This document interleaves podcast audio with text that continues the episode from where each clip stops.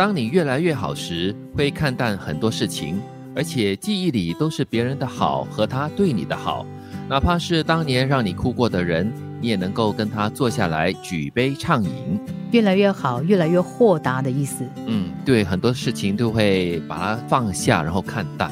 嗯，听起来好像是一种心境或心态的问题，对吗？当你越来越好，呃，可能在物质上越来越好，但是你的心境可不可以在物质比较贫乏的时候也越来越好呢？那如果是这样子的话，也表示说你在即使不是很富裕的时候，你的心境好的话，你很多事情也可以开始看淡。嗯嗯，一个人越来越好呢，表示说我们的心境上呢有了一些改变，可能你更加懂得去珍惜在生命当中的大大小小点点滴滴，然后你更懂得去看它美好的一面，而不是就是焦灼于那些让你觉得忧心烦心的事。嗯，我对这个越来越好的理解就是越来越老，你越来越。老年纪越来越大，你经历的事情越来越多过后呢，你就可以把很多事情就云淡风轻的看过去了，就让他不会在心里面停留太久，让自己耿耿于怀了。就没什么好执着的啦，都几岁了，下一秒可能就是另外一只脚已经要踏进棺材了。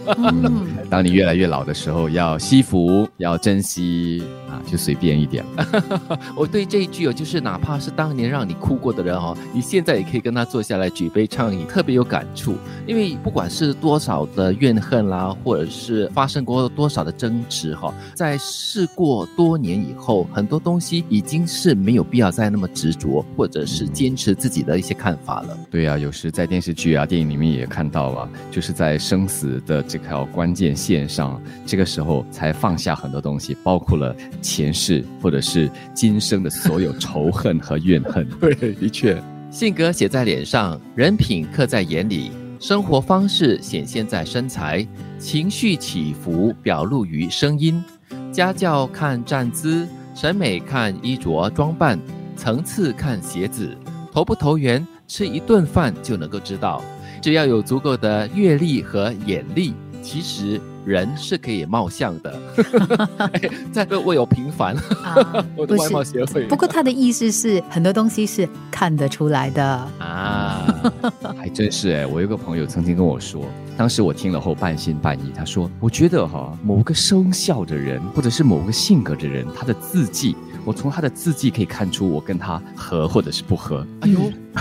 好厉害哦！我当时听了后觉得，嗯，好吧，如果你那么觉得，或许吧，可能因为他的阅历，他碰过的人之后，发现有这样的一个我们所说的 pattern。嗯对，就是他这里的这个生活方式显现在身材啦，然后情绪起伏表露于这个声音里面哦，是非常有同感的。嗯，因为一个人的言行举止啦，就是喜怒于形哈，都是在表面上，就是外表上都可以完全感受得到的。嗯，我我觉得哈，就是投不投缘，吃一顿。饭这个呢是很真实的，因为其实人在吃饭的时候是最松懈的。但是如果你在吃饭的时候还没有办法跟某个人打开那个话匣子，很舒服的聊天的话呢，那真的是缘浅呢。另外一个我很赞同的就是你的站姿、你的坐姿，其实就可以看出了一个人的家教，包括了你怎么走路。但是我不理解的就是层次看鞋子。哎，对对对对，这个 我只可以通过你的这个鞋子可以看你的高度而已啦。哎，可以从这个鞋子也可以看得出你的可能个人。品味啦，贵不贵气啊？对对对，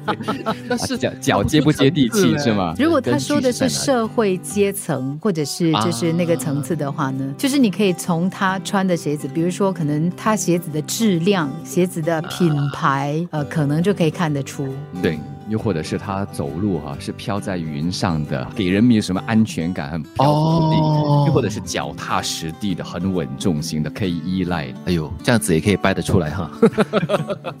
当你越来越好时，会看淡很多事情，而且记忆里都是别人的好和他对你的好，哪怕是当年让你哭过的人，你也能够跟他坐下来举杯畅饮。性格写在脸上，人品刻在眼里。生活方式显现在身材，情绪起伏表露于声音，家教看站姿，审美看衣着装扮，层次看鞋子，投不投缘，吃一顿饭就能够知道。只要有足够的阅历和眼力，其实人是可以貌相的。